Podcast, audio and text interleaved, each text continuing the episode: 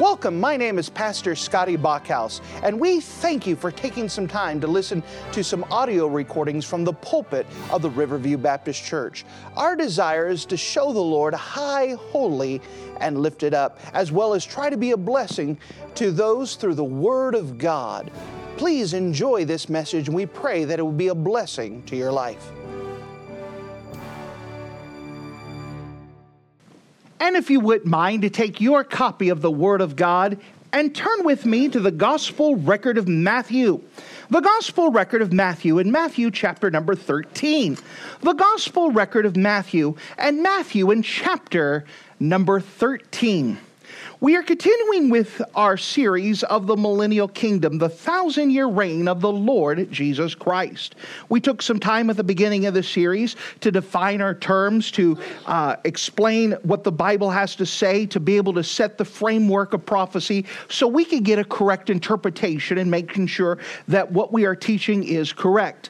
Then we started with a time frame leading up to the millennial kingdom that we started with the rapture, which is the next event on God's calendar. After after the rapture is going to be a seven year period called the tribulation, where God is bringing his people, his, uh, the Hebrew people, the Israelites, back to himself.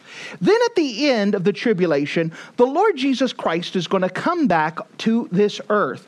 And at this time, when Jesus Christ comes back onto this earth, all of the rest of the armies of heaven are, are, on earth are going to try to fight against Christ and his armies, to try to oppose him, to try to wipe out God's Hebrew people. And when Jesus Christ comes back, there's going to immediately be two events, or one event that is given in two different parables the parable of the wheat and the tares, and the parable of the sheep and the goats. And this is speaking about a judgment that is going to happen right after the tribulation, going into the millennial kingdom.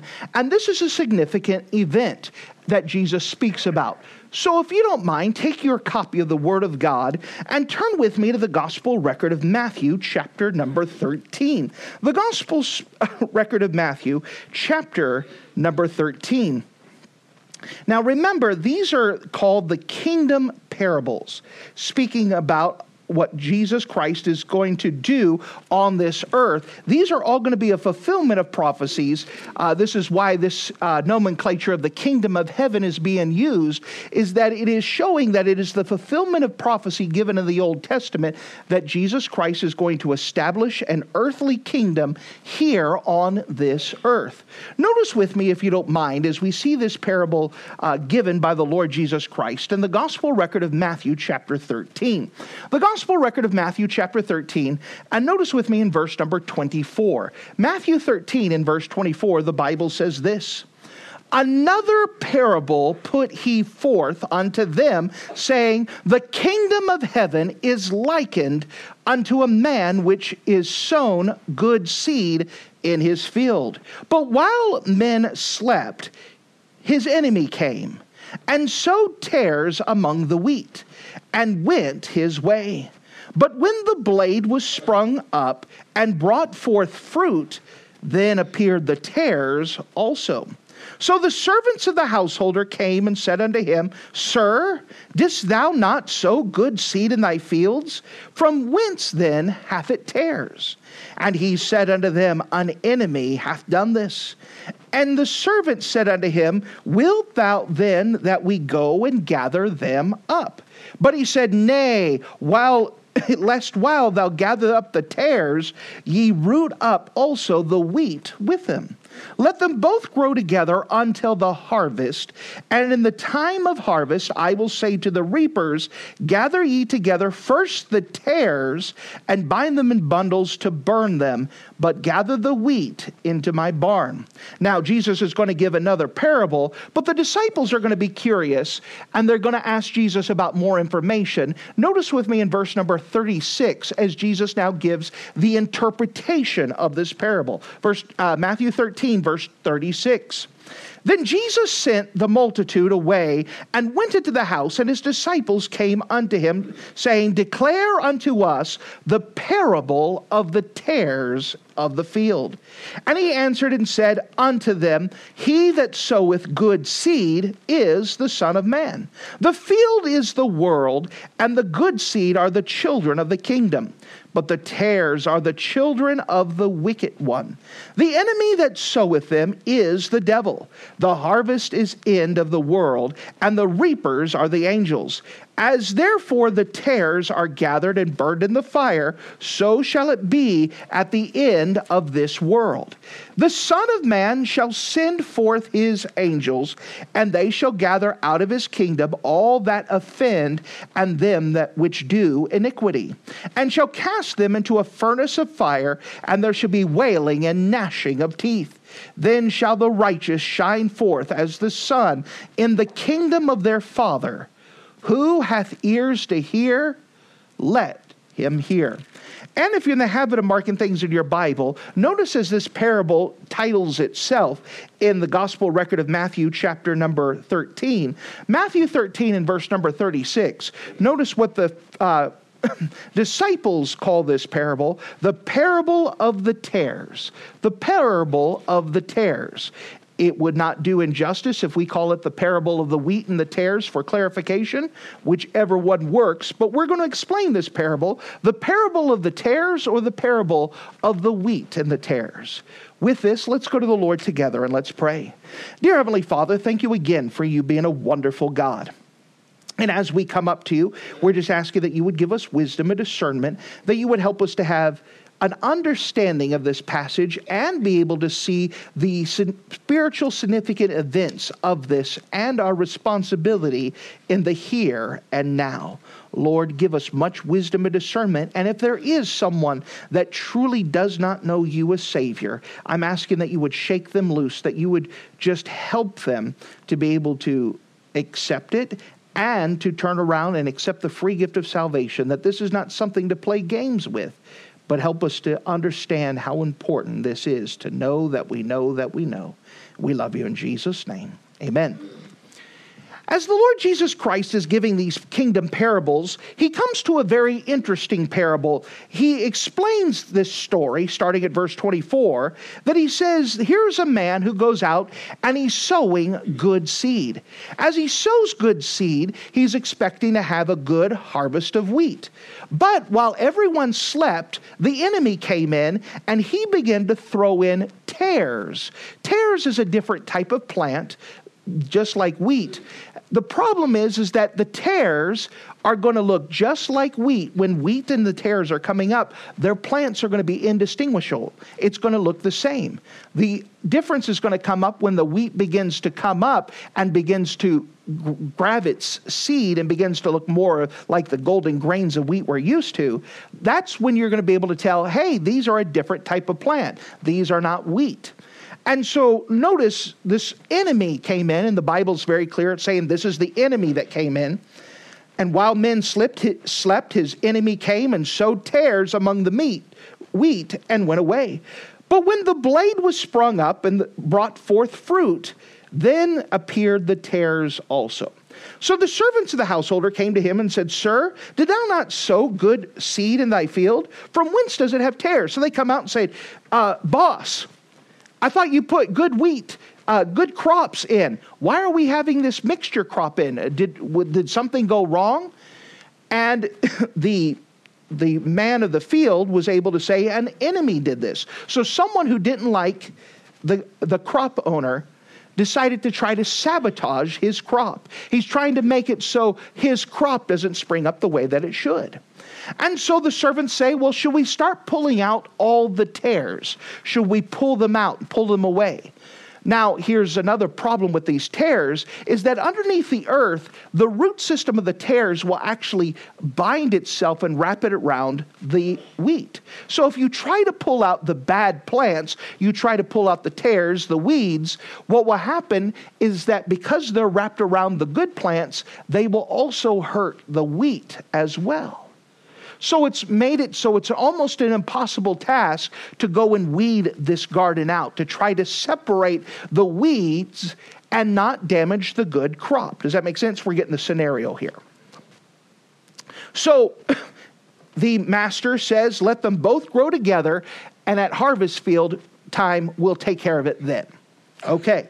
So the disciples listen to Jesus, and finally, when they get some alone time, they bring him in and say, All right, we've been waiting all day to ask you this. What does it mean? what, tell, us, tell us a little bit more. Now, at this time, let me remind you that parables are not meant to hide truth. But instead, parables are given to reveal truth, but only to those that want to know that they have to have a desire to find out more about it. They have, to have a heart to hear. So the disciples come in and say, We want to know more about this. Explain what you are meaning. So Jesus takes time to explain. Notice as he starts giving the explanation. Verse 37 He answered and said unto them, He that soweth the good seed is the Son of Man. So that's Jesus. Jesus is going out, spreading the seed. He's trying to see as many people come to know Christ as his Savior. He's trying to see as many people become born again, become Christians, become a child of the King. That's God's desire. Verse 38, and the field is the world, all right? So Jesus has gone out, spreading the seed into all the world, hoping to get a good crop. The field is the world. The good seed are the children of the kingdom. Those people have come to know Jesus Christ as their personal Savior. But the tares are the children of the wicked one. The enemy have sowed them is the devil, and the harvest is the end of the world. So, what happened is that the devil, who is the enemy, has come in and he has tried to go into this crop and he's tried to put in fake Christians, people who do not know Jesus as their Savior, religious people in the midst of all of the good people, all the people who have known Jesus Christ as their Savior. So it looks like we got two different crops all mixed together. And once again, the harvest is going to be the end of the world, the reapers of the angels. So at the very end, the tribulation, when Jesus Christ comes back, they're going to have a lot of people on earth, some who have accepted Christ, some who have not accepted Christ. And what's going to happen is that Jesus is going to have the angels separate them out separate the wheat from the tares. The wheat is going to continue on in the millennial kingdom in their physical bodies. The tares are going to be wrapped up and they are going to put, be put into hell, wait for judgment in the lake of fire. There's going to be a separation at this time.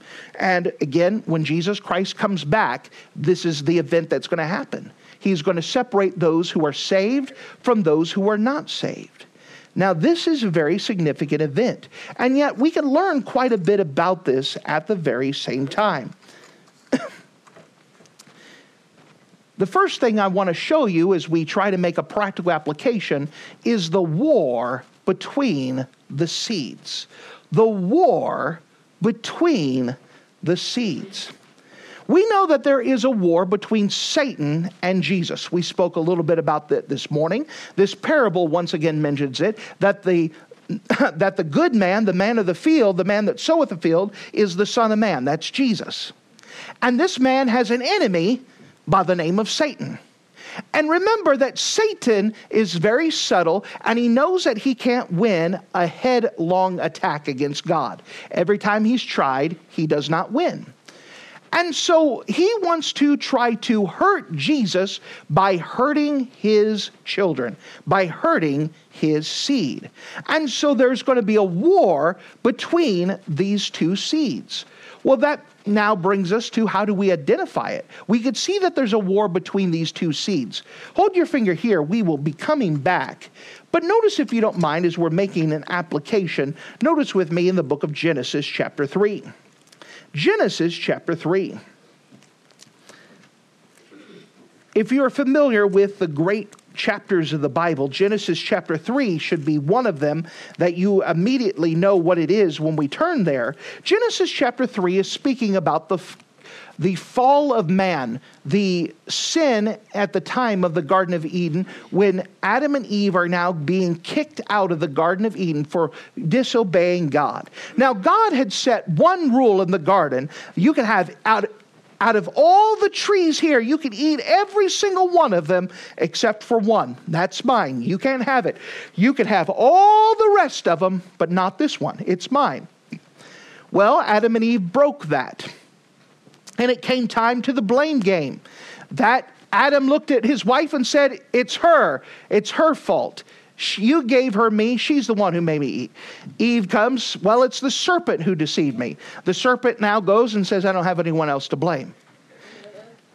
And as God is now talking directly to Satan, notice with me this promise that is said to Satan that is also a promise to us. In Genesis chapter 3 and verse 15, there's a fancy verse that goes that a fancy name that goes to this verse called the proto-evangelium.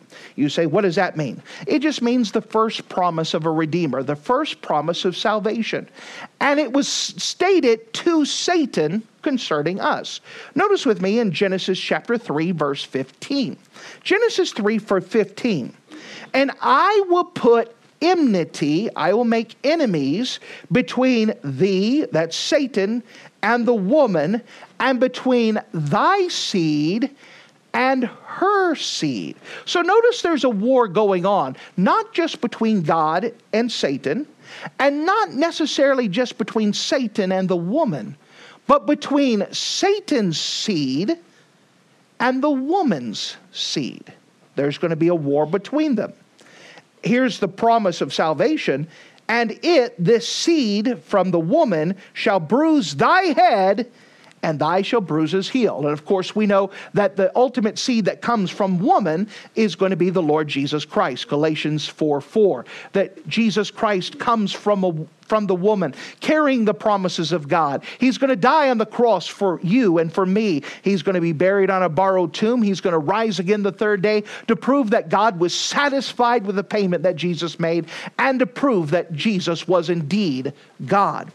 And so there's going to be a war between Satan's seed and the seed of the woman.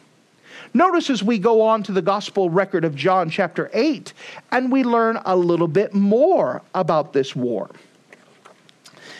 John chapter number 8. So, all the way back at the beginning of creation, we have this promise that there's going to be a war between the followers of God and the followers of Satan. A very significant statement is made in the gospel record of John, chapter 8, that Jesus makes. He's talking to the Pharisees, and he is saying something very interesting to the Pharisees.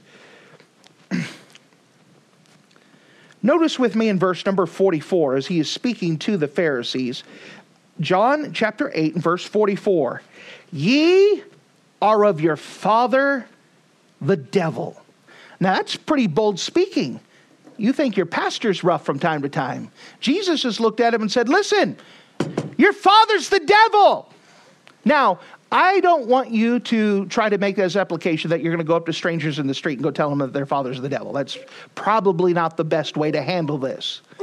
But Jesus is making a point here that ye are your fa- of your father the devil, and the lust of your father ye will do. He, that Satan, was a murderer from the beginning, and abode not in the truth, because there is no truth in him. And when he speaketh a lie, he speaketh of his own, for he is a liar and the father of it. So we understand that there is a seed of Satan and a seed of God just like God had promised. Now we got to further identify this. How do we sign up to be of our father the devil? Is there a sign up sheet? I mean, does somebody make a choice? Does somebody just sing a song? I've decided to follow Satan. How does this come across? Well, I'm glad you asked. Every person who is born is born with a sin nature. Every single one of us are sinners. Every single one of us are automatically against God. We want our own ways. Do you know that you never have to take a child and teach him a class of how to lie? Well, if you never sit them down and teach them how to lie, where do they learn it from? Do you know that you never have to sit your kid down and say, listen, in order for you to survive life, I need to teach you how to steal cookies from the cookie jar? Well, if you've never had a class of teaching them how to steal cookies from the cookie jar, where do they learn it from? Their sin nature. They are sinners from the very beginning. Someone will say, But not my child. Yes, your child. Here's the scenario you bring a child home, the baby's been living with you for a couple weeks, and in the middle of the night, you heard the most blood curdling scream. Ah! So you rush in there. You're trying to see if the baby's still alive. Uh, you know, thinking, all right, the baby's hungry. The baby's making a mess. Maybe the diaper pin's pushing. What's going on? And then as soon as you turn on the light, the baby looks at you and goes, goo. He was a liar selfish, nothing wrong with him. He's a liar. They're a liar from the beginning. And because of this sin nature that we're developed, our sin separates us from God. Every person is automatically in the family of Satan. What we have to do is that we have to be born again spiritually to go into the family of God. That's why Jesus said, Verily, verily, you must be born again. That's John chapter 3. Verily, verily, you must be born again. Well, he's talking to Nicodemus, who scratched his old silver head and said, I don't get it. It's not like I could crawl back into mom. What does this mean? And Jesus explains that every person has to have two births. You have to have a physical birth and you have to have a spiritual birth. And just as real as your physical birth was, your spiritual birth is just as real. For example, I have a daughter who just turned 16. I survived. And if she had come up to me and said, Dad, was I born? I say, Of course you were. And I'd laugh at her. But, Dad, how do you know I was born? I was there. I could tell you the time and place. I could tell you the hospital. I could tell you the events that happened. There was an event that led up to her being born. Well, just as real as her physical birth was, your spiritual birth is just as real. It is an event. It doesn't happen slowly. It didn't just, well, I slowly became a Christian. There was a point action event where you realized that you were a sinner because of your sin, you had offended a holy, righteous God, and you deserved an awful place called hell.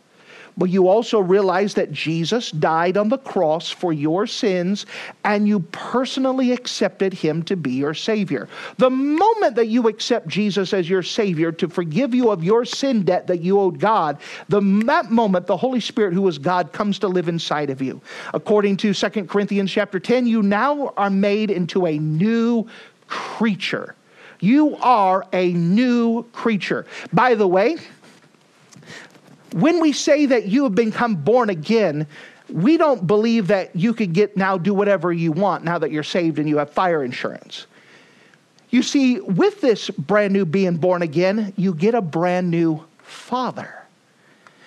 And the Bible explains that every good father disciplines his child meaning that God will not allow us to continue in sin. Because I'm his child, he will, as we say in the South, take you outside the woodshed.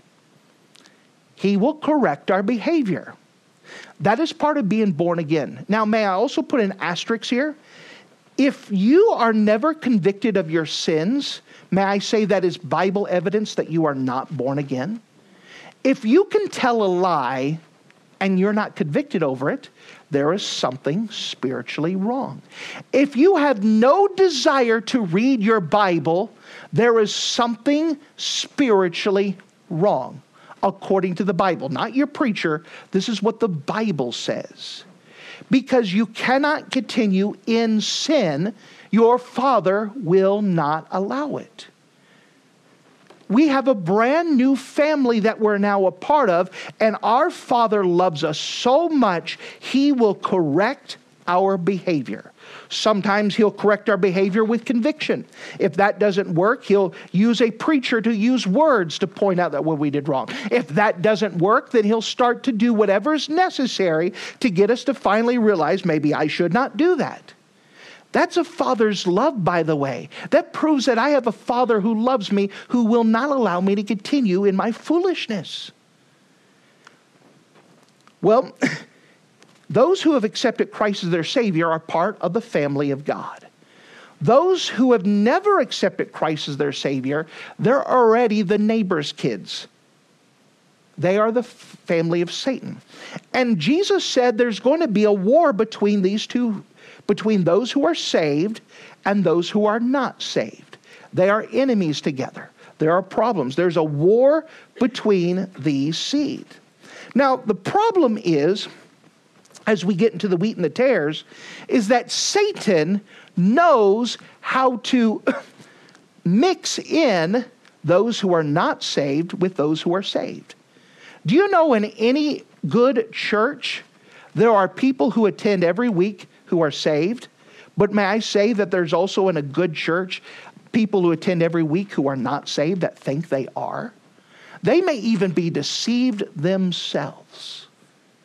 But they don't match up with what the Bible says. It doesn't mark up. Now, I am not getting anyone to doubt their salvation, but I will admit I'm trying to take you by the legs and shake you loose to make sure that you know that you know that you know that you're saved. Because if you know that you're saved, all I'm doing is helping it nailed down. If, you, if you're saved, we're nailing it down a mile deep so you never doubt it. But, dear friend, if you don't know for sure, let me tell you, you're on dangerous ground. You need to make sure that this is settled. You need to make sure that you know from the Bible that you have this salvation. Now, some people take it upon themselves, well, if we have people inside of the church that don't match up with the Bible said, then why don't we just kick them out? Why don't we do something about that? Well, that's not my job. That's what the parable is saying. That that's Jesus' job to take care of that. Why? Because if there's someone who's not saved that we're trying to pull out, what's going to happen is that they're going to hurt the other plants in there as well. So we're going to let God take care of that business. My job is to preach the gospel and let God worry about separating the sheep and the goats, separating the wheat from the tares. Does that sort of make sense? Our job is to preach the gospel, which brings us to the second thing. Not only is there a war between the seeds, but here is a very powerful statement the world will not be converted. The world will not be converted. Now, what do I mean by that? That means not everyone will get saved. That's just a fact. It's a hard fact, and it's against God's desire because God is not willing that any shall perish, but all should come to repentance. He doesn't want to see a single person go to that awful place called hell. But the reality is is not everyone will be converted. Now Satan likes to get people to believe that they could win the world to Christ and change the world for Christ to bring in the kingdom. Then what will happen is that when that doesn't turn into reality, they get discouraged and they quit because it seems like their efforts fail. Let me give an example. So we believe in door knocking. We believe in going to someone's door, knocking on it, introducing ourselves, seeing if we could be a blessing, with the op- desire that we want to tell them more about the Lord Jesus Christ. Now, believe it or not, not everyone gets saved who we knock on their door. Now, if somebody feels like that, that everyone's going to get saved, after going out door knocking for a while, they're going to say, well, it's not working. So if it's not working, why keep doing it? Because our job is not to save people, that's God's job. I can't save anybody. My job is to evangelize the world. That means to make sure that all the world hears a clear presentation of the gospel of Jesus Christ. That everyone has the opportunity to hear and make a choice to receive Christ or not receive the Christ. That is my job. God does the saving. My job is to give everything I can do to give everyone a clear gospel witness. Now, that helps me because if my that takes the pressure off of me. I don't have to take it personally when people ex- deny Christ because they're not rejecting me, they're rejecting God. All I'm going to be judged for is not how many people got saved. I'm going to be judged for how many times did I take advantage of the opportunities given to me to witness to someone, to pass out a tract, to invite them to church, to get them to listen to uh, a gospel message, to do something to tell them about the Lord Jesus Christ. Now, again, that makes our job a lot easier, doesn't it? it? Takes the pressure off. I'm just supposed to be obedient, and God takes care of the results. Now I'm going out, just spreading out the seed and expecting God to bring up the crop. Does that make sense? But this is important because not everyone will get saved. But our responsibility is to give a clear gospel witness to every person we possibly can. Which now brings us to a third major point in application that we understand there's a war between the seeds. There's enmity between the people who have been born again and accepted Jesus Christ as their Savior and those who are the child of the devil who have never accepted Christ as their Savior. For whatever reason, they've not accepted, they've not responded to the gospel. Those are going to be a natural war. And those people can actually be mixed into a good church. We know that the world will not be converted, not everyone will get saved. I mean, even Jesus had 12 disciples, and one of them was a devil. And he was the best pastor who ever lived. Our job is not to save people. Our job is to give them the opportunity to get saved, the opportunity to respond to Christ, to pass out the seed, to give them the gospel record, to tell everyone that Jesus saves, that Jesus saves, and they make their own choice based off the information given to them. But the third thing here is that the work of Satan is deception. The work of Satan is deception. Satan is a liar, he's a deceiver. And his job is to try to keep people from being saved. And he does that by deception. Now, once again, Satan as a deceiver will not let people know, hey, I want you to believe in Satan, follow after Satan because nobody would believe that message. But what Satan wants to do is try to give people a different Jesus. He wants to deceive them about the gospel message and what the gospel is. Notice, if you don't mind, some things that the Bible has to say about this work that Satan is doing.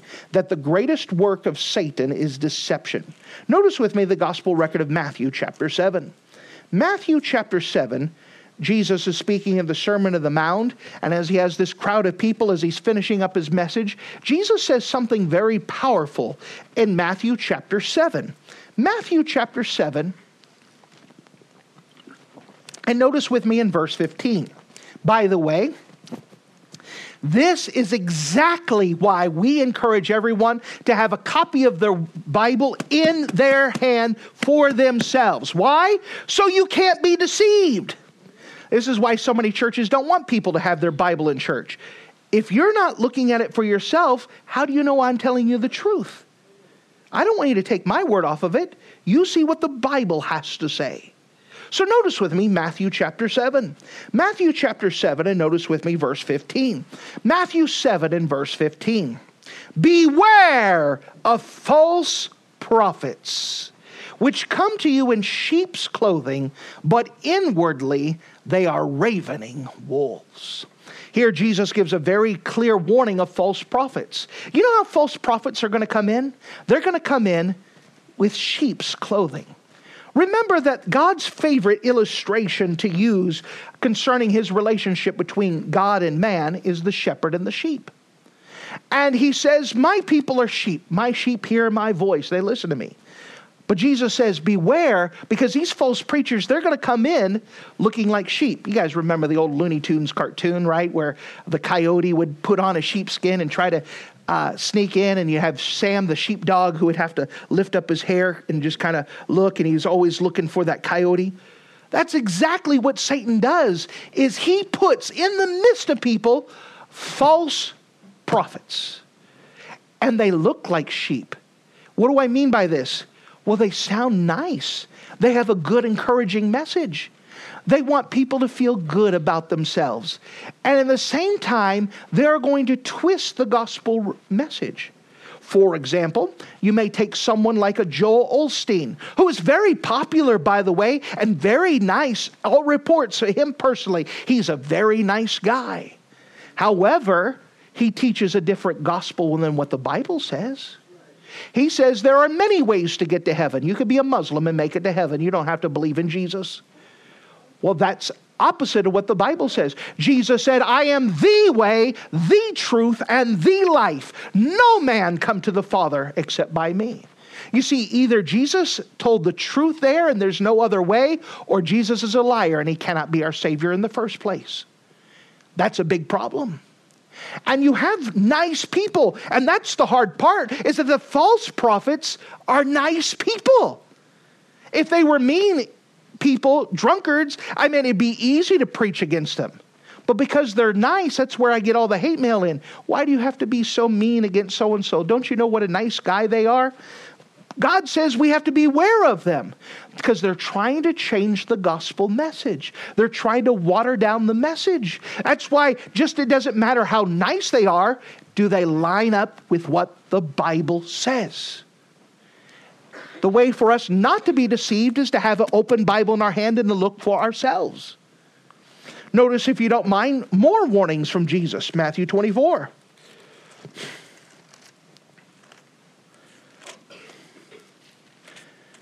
Satan is a great deceiver.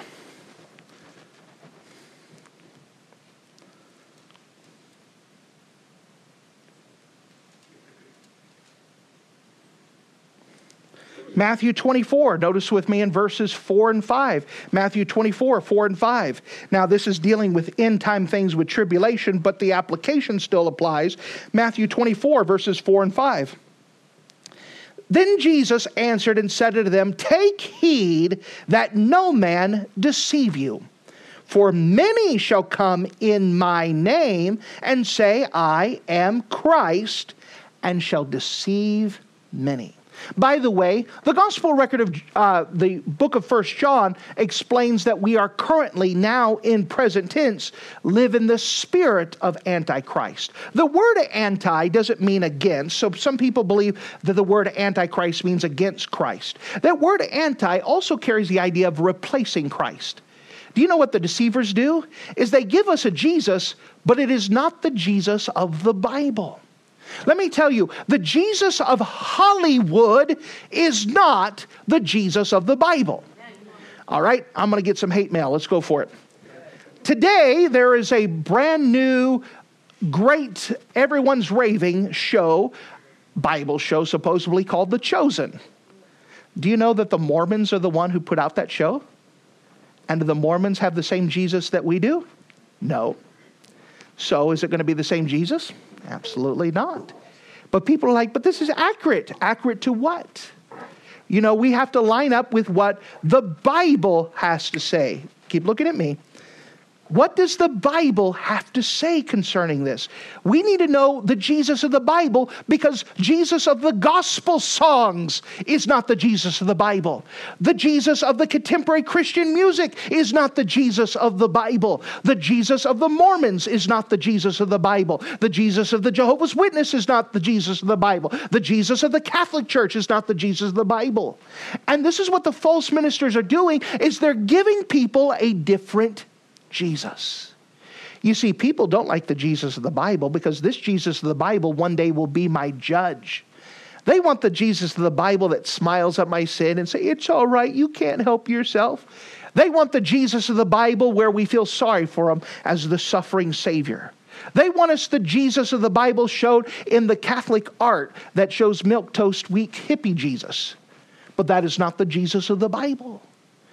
And this is what the false preachers are doing is they're trying to give us a different Jesus than the Jesus of the Bible. Notice if you don't mind the Bible says some more. The book of Second Corinthians chapter number 11. 2 Corinthians chapter number 11. What we're doing is we're seeing the work of Satan is deception. And he is trying to fool people and deceive people from what Jesus is because there's a war. We understand that the Satan is trying to put in false prophets, people who are against Jesus, and mixing them in with the good seed. And that if we try to pull out the bad seed, it's going to hurt a lot of good people. Now, I could say these things inside of the church that God has set me steward over, but if I went in social media and started blasting Joel Osteen, do you think some good people who didn't know better would get hurt by it? Absolutely. This is the whole problem here is that we try to point out error. There are going to be good people who have never been taught who are going to be hurt by this. And then the world looks at it and says, well, all these Christians can't get along. They're fighting with each other. Why should we believe in Christianity? Is that a big problem? Absolutely. This is the work of Satan. Satan is trying to set this up so we're in a lose lose situation no matter what. Jesus gives us warning. Notice with me 2 Corinthians chapter number 11. 2 Corinthians chapter 11 verse 13. For such are false apostles, deceitful workers, transforming themselves into the apostles of Christ. And no marvel, for Satan himself is transformed, transformed into an angel of light. Therefore, it is no great thing if his ministers also be transformed as ministers of righteousness, whose end shall be according to their works. Let me tell you, I have met a lot of preachers from a different denominations. I've met a lot of preachers even from Baptist faith that are deceivers. There is a lot of them out there. And again, they are nice. They're good people. They try hard. They may even believe what they're doing is right but they're deceivers and deceiving people away. And Jesus, all throughout the Bible, that's what we're showing you now, is this has been the warning over and over and over. Jesus warned. Now Paul's trying to warn. Stay, stay away. Be careful. Be careful. There are people that will lie to you about who Jesus is. They're trying to change the gospel message. They're trying to change the different Jesus from the Jesus of the Bible. They want people to believe a different thing. Satan is trying to deceive people so that way they're ineffective. So they're choked out, so they can no longer tell others about Christ. Satan is trying to drown it out so the gospel does not spread out even more. Notice with me 2 Peter chapter 2. 2 Peter chapter 2.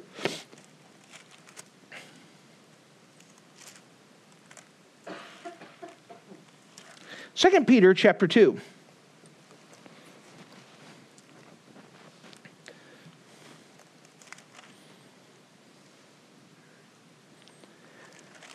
All throughout chapter 2, 2 Peter chapter 2, uh, God is warning against false witnesses. All throughout this chapter, we're just going to read one verse, but the rest of this chapter is just putting a great emphasis on these false preachers. 2 Peter chapter 2, verse 1. 2 Peter chapter 2 verse 1. But there were false prophets also among the people, even as there shall be false teachers among you. Notice this, among you. Did you know that every once in a while there's false teachers that try to show up in a church like this? And they sound good, they sound educated, but we have to be careful because they could hurt a lot of people with their deception. But there are false prophets even among the people, even as there are false teachers among you, who privily shall bring in damnable heresies, even denying that the Lord that bought them, and bring upon themselves swift destruction. Here, these people are changing the gospel message. They're trying to tell you that Jesus is not enough to pay for your sins you know what? Jesus needs some help. So not only do you need to get saved, but you also need to get baptized. Not only do you need to get saved, you also have to do these good things. Not only do you need to get saved, you have to do this and you have to do this. Well, not only Jesus wasn't enough for, for to die for your sins, you have to help him out with this and that. And they try to say that Jesus' blood was not enough. Well, the Bible says Jesus' blood was enough. That's all that was needed was the shed blood of Jesus Christ. There are people that said, well, it's enough that Jesus died, but he didn't have to rise from the grave. You know, he's still dead. Well, that's a big deal. The resurrection of Jesus Christ proves that the that price that Jesus paid on the cross, that God was satisfied with it. Without the resurrection of Jesus Christ, we have no hope. But yet they try to change the Jesus. They try to switch this over. There are people that said, well, Jesus uh, was God, but he didn't come in the flesh. He just was a spirit. Well, that's a problem. That changes the humanity of Jesus Christ. There are some people that say, well, Jesus was human and then he had godlike qualities. Well, that takes away the deity of Jesus Christ. They are trying to change the teaching of who Jesus is to replace him with a false Jesus. And there are people who believe it. All you have to do, please don't do it, but turn on TBN or whatever religious stations are, just wait for a moment and they will say something against the Jesus of the Bible and give you a different Jesus. And it's going to hurt so many people. I remember dealing with a lady who was from the Mormon faith. Worked with her for quite a while, and lunch breaks, be witnessing to her. And finally, one day she broke, and we were able to give a clear presentation of the gospel again. And I said, Do you believe what I told you was true? She goes, Yes. Do you believe what I told you was simple? Yes. Do you believe what I told you was biblical? She goes, Yes. I said, Would you be willing to accept Christ as your Savior? She says, I can't. Why not? She goes, You see, because I'm Mormon, I had a teenage boy who died in a car accident. And because we're Mormon, we believe in baptism for the dead, that we believed in order to get them out of hell, we have to have a bunch of people get baptized to get them more credit, to get them more um, favor. And if they get enough, then they'll be able to get out of hell and rise up. And she goes, We had big baptism services. We had tons of people baptized to get my son out of hell. And he goes, She said, If I believe what you said is true, and I, I kind of do, I'd also have to admit that my son's in hell right now, and I can't do that. You understand what false religion did to this lady? Is it not only took away the hope of seeing her son, but it also made it where she wouldn't accept the truth when it was given to her because she wanted the falsehood to be true. That's what these false teachers do is they bring destruction and they hurt people and they're trying to take away the God of the Bible and they're trying to take away the salvation that was freely offered by the finished work of Jesus Christ. Turn me to another passage, the book of Jude, chapter number 1. There's only one chapter in Jude. Right before the book of Revelation, Notice with me in Jude, and notice with me in verse number three. The book of Jude, in verse number three, it says, Beloved, when I gave all diligence to write unto you of the common salvation. Now, this common salvation means it's common to everyone, everyone has access to it. I wanted to write to you about the, the salvation that we all can have. Beloved, when I gave diligence to write to you the common salvation, it was needful for me to write unto you and exhort you that you should earnestly contend for the faith which was once delivered to the saints. Now, pause. Some people believe that what this says is that Jude said, Well, I wanted to write to you about the common salvation, but God changed my mind, and now I got to talk to you about earnestly defending for the faith. That's not what it says. It says, Because I want to write to you of the common salvation, I also have to tell you that we have to earnestly contend for the faith. The word contend is a good word, it carries with it into the boxing realm that you're in a fight. You're, you're going to fight for it. Why? Because salvation is always under attack. And that anytime we stop fighting for salvation, some people say, Why is Pastor yelling? Why is he so upset? Why is he passionate? Because people are messing with the gospel.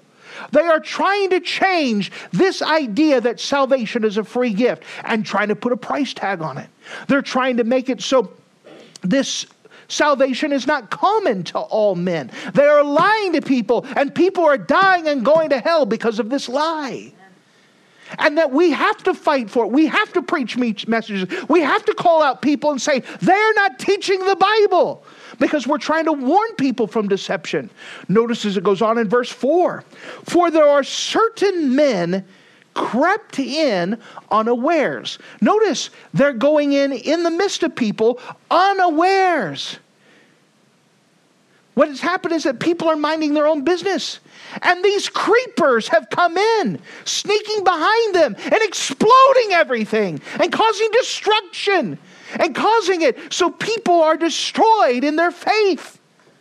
They're creepers that come in, and they're dangerous. And they're trying to sneak up on people with a false gospel. For there come in men crept in unawares, who before old ordained to this condemnation ungodly men, turning the grace of our God into lasciviousness and denying the only Lord God and our Lord Jesus Christ. What are we speaking about? This is a theme that has been repeated this wheat and the tares. That inside there are God's people who've truly accepted Christ as their Savior. And in the midst of them, there are people who are deceivers, who are creepers, who have false prophets, who are men in sheep's clothing, trying to deceive good people that the Jesus of the Bible is not the right Jesus, that the gospel message is not the gospel message. It is amazing to hear what people say. I'm not talking about other churches now, I'm talking about people inside of a Baptist church. I had people trying to say, well, there's a different gospel, that Paul had a gospel and Jesus had a gospel and John had a gospel, and that they all had a different gospel message. No, they have one gospel the death, the burial, and resurrection of Jesus Christ. Trusting in Him and Him alone. That's it. God's, God's promises, trusting by faith, but they try to take that away. There are people, even in Baptistic churches, that I've heard that people say, well, God has ordained some people to heaven and some people to, have, to hell, and that you don't have a choice in the matter, that if God wants you to go to heaven, you're going to heaven whether you want to or not. And by default, if you're going to hell, that's just because He didn't want you in heaven. That's a destructive thought. There are people that are hurt by this and they're destroyed by this. They're trying to change the gospel message. And Jesus is warning about this. Now, all I could do is point out and tell you what the truth is. If you have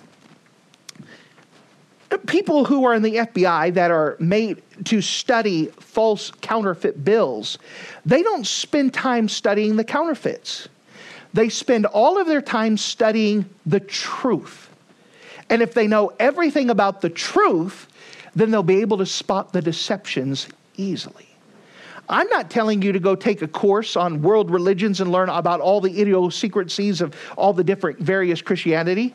I'm saying be in the truth. Be in the truth. And you won't be deceived. Does it line up with the Bible? I don't care what the radio says if it said that aliens came and planted the thing. What does the Bible have to say? What does the Bible have to say about this? There is so much deception out there that we have the source of truth. Which brings us to the heart of the matter. There is going to be people who are deceived and they think they're saved. They said, Well, I said a prayer one day. Uh, saying a prayer doesn't save anybody. Jesus Christ saves us. A prayer doesn't save you. Do you know from the Bible? What do I mean by that? Can you open the Bible and show me from the Bible that you know that you're going to heaven? We gave the illustration of my daughter earlier. If she came to me and said, Dad, how do you know that I'm alive right now? I could pinch her. And she could go, Ow, why'd you do that for? Well, you're alive. Right? There's evidence. She could fog a mirror. Do you know that if you've been born again, there should be evidence that you're born again? The Bible speaks about these evidences in 1 John. By the way, one of those evidence we made mention before is the conviction of the Holy Spirit. If you are not convicted of your sins, if you are not miserable because of a lie you sold, if you are not bothered by not reading your Bible, you are not saved. But, Pastor, you're being mean. No, that's the most loving thing I can tell you right now is that if you are not convicted of your sins, you are not saved. But here's the good news let's get it settled today. Oh, the worst thing that could happen is someone to cross their arms and say, Listen here, I don't care what he says, I'm going to believe whatever I want. Man, don't risk eternity. Hey, if the pastor's pointing out, and is, if the pastor has ever come to you at any time and said, Sir, I don't think that you're saved, that should be a big warning that said, There's something wrong. Maybe I should go make sure this is nailed down. That's the greatest thing that can happen today is for someone to get it settled. I can't tell you over the years how many people who thought they were saved all of their life who realized they were not. I had a song leader once. He was a song leader of that church for 13 years. We went through discipleship in the middle of discipleship. He said, I'm not saved. Can we get that settled? Absolutely. Got that settled. When he got saved, all of a sudden, other people in the church who'd been members for a while said, You know what? I don't think I'm saved either. You know what? That was a healthy thing for the church. That wasn't a bad thing. We're getting things nailed down. We're trying to make sure. This is not something you play with. The church that I was an assistant to the pastor to, we, um, we had a young lady who said, I've been at church all of my life, you know, and I don't think I'm saved. Well, she got saved, and all the no- next thing you know, a deacon got saved. When the deacon got saved, a good number of the people of the church said, I've been a member of a church for a while. You know what? I don't think I'm saved. And they all got it settled, and the church was better off because of it. I'm not going to say this guy's name. He was a good preacher, a big church in Memphis, Tennessee. He big, famous writer. I have a lot of his books. But one time he said, You know what? I think about half of my church is not saved. They attend week after week after week. And I don't think they're saved. He said that with a broken heart. Now remember, it's God's job to save people. The only thing that we could do is spread the gospel message. And a message like this, the best thing I could do is try to shake you loose. If you're not saved, the most loving thing I could do right now is to convince you of that so we can get that fixed. Get it nailed down. Don't play with this? Do you know that you know that you know from the Bible? Are you 100% sure that if something was to happen to you, that you are forgiven of your sins based off of what the Bible has to say, not an experience that you had? I cannot tell you how many times someone will say, Hey, I know I'm going to heaven. How do you know you're going to heaven? Because I had a dream one last night that there was a big white light and there was such a peace, and I know I'm fine. No, what does the Bible have to say? What does the Bible have to say? Well, I know I went to a church and I spoke in tongues. What does that have to do with anything? What does the Bible have to say? Have you found out what the Bible has to say? And if you don't know what it have to say, it'd be my great privilege to take an open Bible and show you from God's word how you can know without a doubt. Why? Because this is important going back to the time frame of the wheat and the tares. When jesus christ comes back and those who of us who have accepted christ we're coming back with him. When he comes back there's going to be a judgment upon those who are alive in the world at that time. And those who have accepted christ as their savior god's going to put on one side. And those who have not accepted christ as their savior are going to be set on another the ones who are saved, they're going to enter the millennial kingdom in their physical bodies. Those who have not accepted Christ as their Savior, they're going to be judged right then and there, and they're going to be cast into hell. God knows who is His. My sheep hear my voice, and they hear me. Do you know that you know that you know that you're going to heaven? Don't let someone lie to you. Don't let some radio preacher lie to you. Don't let some past experience lie to you. What does the Bible have to say? For those of you who um, are saved, then another application be patient with your preacher. Why does he have to preach like this? Because I want to see people saved. It'd break my heart to have y'all people in here whom I love and someone not make it to heaven because you were deceived. My job is to do whatever it can to shake things loose that you know, that you know, that you know, and you can know. Not because I said so, but because the Bible said so. Jesus loves me, this I know, for the Bible tells me so. Little ones to him belong. They are weak, but he is strong. Yes, Jesus loves me. Yes, Jesus loves me. Yes, Jesus loves me for the Bible tells me so. Thank you for listening to this audio message. This is Pastor Scotty Bachhaus, and I encourage you to take this information that you just received and make a specific decision to follow after the Lord. If you don't know Jesus Christ as your Savior, let me beg you to take the time to receive Jesus Christ for the forgiveness of your sins. If you are saved, I encourage you to make a decision in your life to help you get closer with the Lord. If there's anything specific we can do to be a blessing or to pray for you, we encourage you. Look us up on the internet at riverviewbc.com. Once again, that's riverviewbc.com. Or if you would prefer to call us, you could give us a call at area code 920 530 6308. Once again, that number is 920 530 6308. If there's anything we can do to be a blessing or an encouragement to you, please let us know. We would love to make ourselves available. Thank you.